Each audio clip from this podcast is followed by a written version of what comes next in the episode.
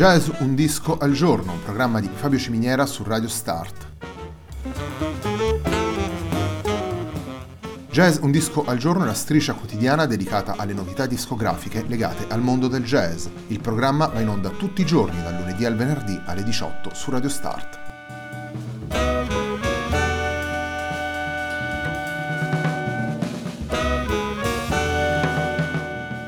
Per ascoltare Jazz un disco al giorno e tutti i programmi di Radio Start ci sono diverse opzioni. Si può andare sul sito radiostart.it, si può utilizzare il player disponibile sulla pagina Facebook di Radio Start, oppure si può utilizzare l'app gratuita TuneIn che gira sia sui dispositivi Android che Apple.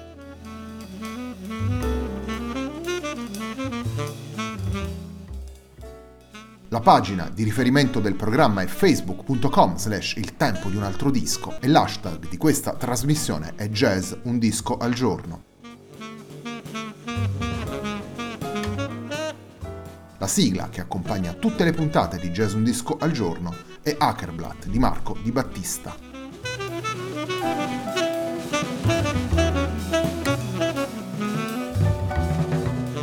Per festeggiare il compleanno della nostra striscia quotidiana. La serie di trasmissioni di Jazz Un Disco al giorno è partita infatti proprio il 5 febbraio di un anno fa. Abbiamo scelto un, un disco classico, un disco pubblicato in quel 1959 tanto fertile di capolavori. Abbiamo scelto Mingus A Um e il brano con cui andiamo ad aprire questa puntata è Boogie Stop Shuffle.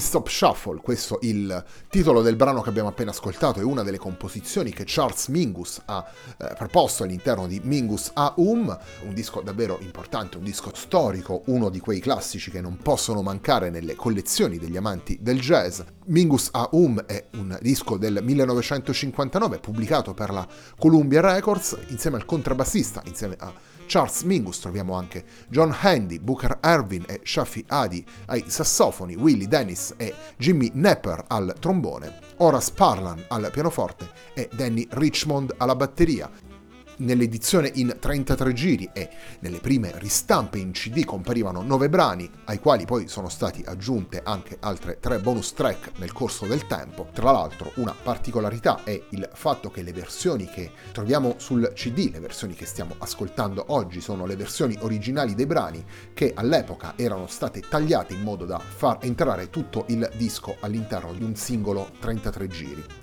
In ogni caso ci troviamo di fronte a un vero e proprio capolavoro che unisce la bellezza della musica, una sintesi efficace tra groove e cantabilità, un percorso di ripensamento di quelle che sono le convenzioni del bebop e la voglia di superare quanto già proposto dal, dal jazz fino a quel momento con soluzioni nuove.